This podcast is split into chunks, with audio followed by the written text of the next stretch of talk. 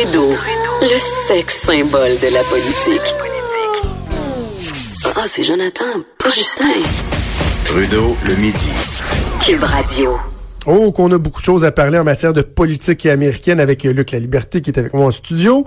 Bon midi, Luc. Bon midi, Jonathan. Euh, hier, ça a comme été une double éclipse médiatique. tu sais, c'est rare que tu vois ça. Là. Normalement, tu as un élément qui va faire éclipse médiatique, mais tu avais en fin de journée, bon, Jody Wilson-Raybould, on en a beaucoup parlé. Oui. Et c'est-tu quoi? Euh, même Qui histoire fait, de politique qui a- qui américaine. fait allusion à Richard Nixon, d'ailleurs. Oui, avec le, le Saturday Massacre. Voilà. Saturday Night Massacre. Voilà. Comme quoi, on s'entrecroise parfois dans nos références culturelles. Ben attends, comment Parce que tantôt je veux faire un parallèle entre les deux, parce qu'évidemment Ouais. l'autre c'est c'est Michael Cohen. Euh, pour le fun, euh, Saturday Night Massacre. Moi, j'en ai entendu parler hier. Elle-même euh, Ouais. l'a expliqué un peu, un peu, mais toi qui es prof d'histoire américaine, rappelle-nous donc un peu c'est quoi? Ben, l'idée, en fait, c'est que le, le M. Nixon est, un, est embourbé et, et pas à peu près, comme on le dit souvent dans le langage populaire. C'est le Watergate. C'est le Watergate. Et il souhaite être en mesure de faire dire à son ministre de la Justice un certain nombre de choses. Il y a des gestes qu'il veut lui faire poser. Et ça pourrait se reproduire actuellement.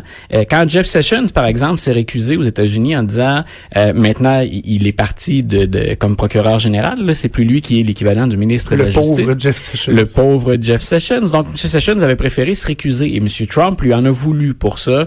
C'est M. Rosenstein qui, euh, qui, qui a assuré l'intérim dans le dossier de l'ingérence de M. Mueller.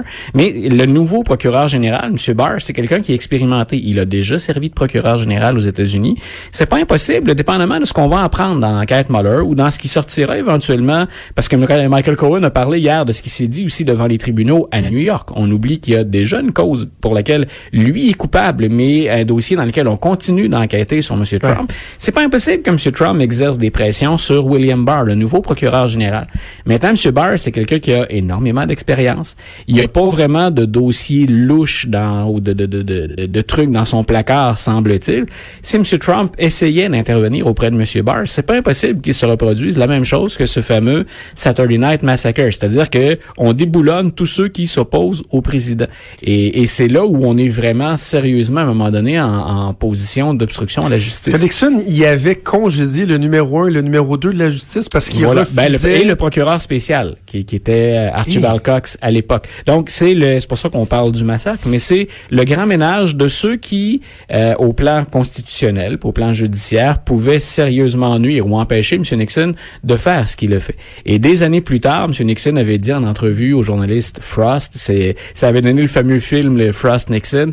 Donc, euh, c'est, c'est l'entrevue dans laquelle il dit, écoutez, quand le président pose un geste, quand il fait quelque chose, ça signifie que ce n'est pas illégal. Et c'était étiré vraiment euh, au maximum. L'équivalent américain du The Queen Can Do No Wrong ici. Là. à peu près, à peu près. Donc, euh, et, et c'est, c'est, intéressant parce que c'est intéressant objectivement. Là, les, les- ces dossiers-là sont pas particulièrement joyeux, mais on voit comment ça peut se jouer au Canada. On voit comment ça s'est joué aux États-Unis, mais comment ça pourrait très bien revenir. Et hier, c'était très difficile en écoutant M. Cohen de pas revenir sur des épisodes sombres de présidents qui ont euh, été attaqués comme ça ou qui ont été au centre de dossiers particulièrement euh, litigieux au Congrès américain. OK. euh, Qu'est-ce qu'on retient du témoignage de Michael Cohen? Et surtout, je, veux t'entendre sur euh, la perception que ça a donné. Et Ouais. je te parlais d'un parallèle avec Jody Wilson-Raybould. Deux témoignages hier complètement euh, explosifs, Ouais. dévastateurs. Si j'avais à choisir celui que j'ai le mieux aimé, ce serait celui de Jody Wilson-Raybould parce que il était de manière générale objectif, factuel, sans être revanchard, même si on sentait dans son ton quand même une petite crotte sur le cœur. Oui, oui. Alors que Cohen, bien qu'il y ait des éléments qui sont absolument destructeurs, j'ai trouvé qu'il a donné une, une twist un peu trop personnelle qui vient un peu nuire à la crédibilité de ce témoignage-là. Qu'est-ce que tu en as pensé? Ben, c'est-à-dire qu'en partant, euh, les, les, les témoins sont pas sont pas dans une position qui est similaire. M. Cohen s'en va déjà en prison. Et, et ce qui ce qu'on laisse planer, puis ce qui sème le doute, c'est un, c'était très facile pour les républicains, et ils se sont employés à faire uniquement que ça. C'est de dire, écoutez, ben voilà, c'est, c'est nous avons un menteur devant nous. Pourquoi on fait revenir un menteur? Pourquoi on lui accorde autant de crédibilité? Je reviendrai sur oui, il faut lui accorder de la crédibilité. Si on peut faire un, deuxième On va volets. on y revient. Mais dans un premier temps, donc, euh, c'est quelqu'un qui a déjà été condamné et c'est quelqu'un que l'expression en anglais, c'est Donald Trump, euh, il a throw under the bus, il l'a Ah lancé oui. sous le bus.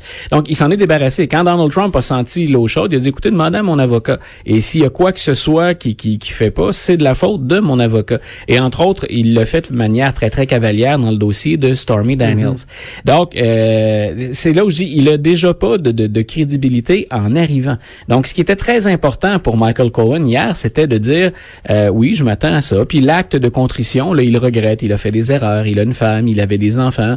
On pouvait très bien lui répondre, oui, Monsieur Cohen, mais pourquoi ne pas y avoir, ne pas y avoir pensé avant de faire tout ça là? Vous l'avez fait consciemment. Donc, la pitié, ben, on laisse les gens euh, y aller en fonction de ce que ça a été convaincant ou pas pour ce qui était de, de la pitié ou de la sensibilité. Euh, mais c'était très important hier pour Michael Cohen d'ajouter des preuves, d'ajouter des faits vérifiables. Bon, on a parlé du chèque, euh, copie de chèque euh, qui aurait été le, le- le remboursement de Voilà. ce que euh, Cohen a payé à Stormy Daniels. Autre copie de ce chèque-là, est-ce qu'il y a d'autres preuves tangibles, concrètes? Il y a des choses qu'il a confirmé des choses que nous savions déjà et il en a laissé planer d'autres. C'est là où je dis ça devient intéressant. Il y a- hier, là, il y a un aspect spectacle, c'est très clair. Au-delà du spectacle, il reste quoi? Des retombées politiques, on verra. La base de M. Trump jusqu'à maintenant, là, il le connaît le moineau, puis on continue de l'appuyer. C'est peut-être pas hier qu'on a fait basculer les choses. Par contre, pour les adversaires ou les indépendants auxquels on soumettra la candidature de M. Trump, hier, peut-être que c'est une couche de plus euh, ce- sur un, un dossier qui était pas qui était pas reluisant. Euh, donc, on, on- on- si on va chercher là, ce qui ce qui est solide, il dit ce fameux chèque là, c'est moi j'ai enfreint la loi, je m'en vais en prison pour ça, j'ai fait une fraude, j'ai voulu dissimuler la relation extra-conjugale du président, ce qui en soit illégal, mais de dissimuler l'information en campagne électorale avec de l'argent de la campagne, ça c'est illégal. Mais ce il a qui se dit trouve être une dépense électorale ben, à ce moment-là, ça devient une dépense électorale. non comptabilisée. Excellent. C'est là où c'est illégal. Et il dit, je vais en prison pour ça, mais je l'ai fait à la demande de M. Trump. Et pour preuve, regardez, il m'a remboursé partiellement. L'entente était de 130 000 puis le chèque, je pense hier, c'était quoi, 35 000 Ouais. Donc, il a dit, il y a cette preuve-là. Euh, il a validé un certain nombre d'autres choses, comme la raison pour laquelle on a finalement euh, fermé la fondation Trump. Il a dit, écoutez, j'ai aussi déposé, ça fait partie des preuves, j'ai le chèque que M. Trump a fait à partir de la fondation pour payer ce portrait grandeur nature qu'il s'est fait faire de lui-même. Donc, euh, bien sûr, on jouait là-dedans sur le côté narcissique du personnage, mais sur le fait que c'est un autre comportement qui est illégal. Il a joué, ça, on l'a moins relevé hier, et moi, j'ai hâte de voir où ça va mener. Il a dit, M. Trump, euh, il nous a donné un cours 101 là, de, de, de petites magouilles comptables pour euh, sauver de l'impôt ou obtenir un prêt plus élevé. Mais il a dit, M. Trump, il a tendance à gonfler ou à dégonfler ses revenus en fonction de ce qu'il souhaite obtenir. S'il veut payer moins d'impôts, il gagne moins. Par contre, auprès d'une banque, ben, il va gonfler ses avoirs Pour pouvoir euh, ou ses plus. actifs pour pouvoir emprunter plus. Et il a parlé carrément de trois années d'imposition pour dire, regardez, à partir de ces années d'imposition, ce qu'on a comme entente ou ce qu'on a eu comme tractation avec la Deutsche Bank. La Deutsche Bank, là, pour ceux qui suivent l'actualité américaine, son nom circule depuis longtemps avec Donald Trump. Entre autres, on vient tout juste de commencer à enquêter euh, chez les représentants américains, donc et majoritairement des démocrates à la Chambre. On vient tout juste de commencer à enquêter sur les liens entre Trump et la Deutsche Bank. Il a dit aussi, euh, ben j'ai menti à une autre reprise à la demande de Donald Trump parce que M. Trump négociait la construction d'une Trump Tower à En Moscou, Russie. en Russie, Pendant donc, la campagne électorale. Pendant la campagne électorale, puis même il a laissé entendre euh, alors qu'il a été élu, donc président, pas président en action, mais président élu des États-Unis. Euh, tout ça est illégal. On est en conflit d'intérêts. Donc, et il a dit, et ça c'est peut-être ce qui était le, le- le plus mystérieux, et les républicains bien sûr ont pris soin de ne pas le relever. Il a dit, écoutez, euh, ben, vous savez que c'est une cour de district de New York, hein, de, de- du sud de, de, de New York, de Manhattan, qui m'a condamné. Cette cour-là continue à enquêter sur Donald Trump. Et ça, ça échappe à Robert Mueller, puis ça échappe en partie au ministre de la Justice ou au procureur général Barr. M. Trump, il n'est pas sorti de l'auberge. Et c'est là où je dis, oui, il y a des choses qui pouvaient relever du cirque. Oui, on peut penser que M. Cohen en a sa profité pour se crédibilité. venger. Parce que Voilà. c'est vrai que c'est un menteur. Ce, ce gars-là, il, Ah, il s'en va même en prison pour avoir menti, euh, exécutait les, les, les, les, les bassesses de, de Donald Trump. Donc, c'est vrai que la question de sa crédibilité elle doit quand même être soulevée. Euh, tout à fait, c'est tout à fait légitime. Et c'est la raison pour laquelle je disais hier, j'écoutais ça, puis on peut le voir un peu, c'est presque triste de parler comme ça quand on parle du système. Ça pouvait pratiquement être un spectacle hier, puis on voyait la mise en scène. C'est un scénario qu'on a déjà vu. On l'a vu pour euh, Nixon, on l'a vu pour Clinton, c'est peut-être plus frais dans nos mémoires. Euh, donc hier, il y avait cette pièce de théâtre qui se jouait devant nous. Moi, ce que j'attendais, c'est qu'a-t-il à offrir pour appuyer ses propos ou ses accusations. S'il dit qu'il est raciste, écoutez, c'est son opinion contre celle de Donald Trump. c'est dommageable. Ça. pourrait l'être dans une situation normale pour euh, un président de se faire dire ou de, à la télévision comme ça, vous êtes un raciste. Moi, ce que j'attendais, c'est quelle preuve, quel document on dépose. Et c'est dommageable et il y aura des retombées de ça. Ça peut être au plan constitutionnel ou ça peut encore être au plan judiciaire, mais il y aura des retombées de ça pour euh, Donald Trump. Ben justement, euh, en 30 secondes, parce que je veux qu'on parle absolument de la Corée du Nord, c'est quoi la suite de ça? Là? Donc, la, on La suite de ça, ben il y, y, a tout le jeu politique. Moi, ce que j'ai trouvé hier, il fallait tenter de voir les stratégies des deux camps. je parlais des républicains tout à l'heure en disant, eux, c'était très clair que le mandat, c'était peu importe comment vous procédez, attaquer la crédibilité de Michael Cohen.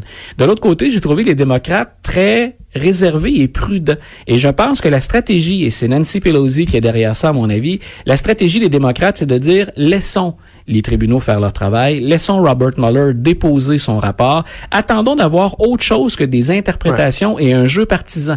Quand on aura les preuves et qu'on saura exactement à quoi s'en tenir, pensons peut-être, on l'a évoqué hier, à une procédure de destitution ou encore, pourquoi pas tester ce fameux mémo du, euh, du procureur euh, général aux États-Unis qui dit qu'on ne doit pas poursuivre un président dans l'exercice de ses mhm. fonctions. Ça n'a jamais été tranché, ça, au plan constitutionnel. On s'entend pour fonctionner avec cette balise-là depuis Nixon et depuis Clinton, parce qu'on en a parlé en 73, on en a parlé en 2000, mais c'est pas réglé au plan constitutionnel. Et si on regarde la taille ou l'ampleur de ce qu'on reproche à Trump, c'est beaucoup plus gros que ce qu'on reprochait à Clinton ou encore que ce qu'on reprochait à Nixon. Donc, moi, je pense qu'il y aura de nombreux... On, va discuter de ça assurément pendant encore plusieurs semaines.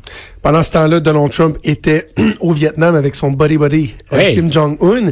Et là, on a eu l'impression dans les dernières heures que la ballonne de l'amour entre ces deux dirigeants-là ça a dégonflé un petit peu. Il y a, des choses là-dedans quelque part qui sont euh, puis on pourra voir moi c'est les suites là, que je veux, je veux voir mais il y a quelque chose de rassurant c'est que plusieurs avaient justement gonflé cette ballonne puis il y a eu des articles dans les journaux de notre côté de la frontière qui disaient M. Trump rêve tellement d'un prix Nobel quelque part hein, de parvenir à faire ce qu'Obama est parvenu à obtenir euh, on pensait qu'il allait céder sur beaucoup trop de points qui seraient à l'avantage de Kim Jong-un ce que je trouve Mike Pompeo M. Bolton qui s'occupe de la sécurité nationale. Euh, là ont décidé finalement que c'était mieux de partir que de continuer à négocier, alors que sur le fond, Kim Jong-un ne semblait pas prêt à céder. Et par contre, ce qui est inquiétant, c'est ben maintenant où en est-on dans les, les, les, tractations, les échanges entre les deux équipes de négociateurs? Est-ce qu'on a quelque part une base de confiance qui fait que ben cette, on, avait apaisé un peu les tensions? Est-ce qu'on peut dire que ça continue? Mine de rien, c'est un gain, ça pour M. Trump. On était beaucoup moins près d'un éventuel conflit, où c'était beaucoup moins radicalisé les positions qu'à l'époque de M. Obama.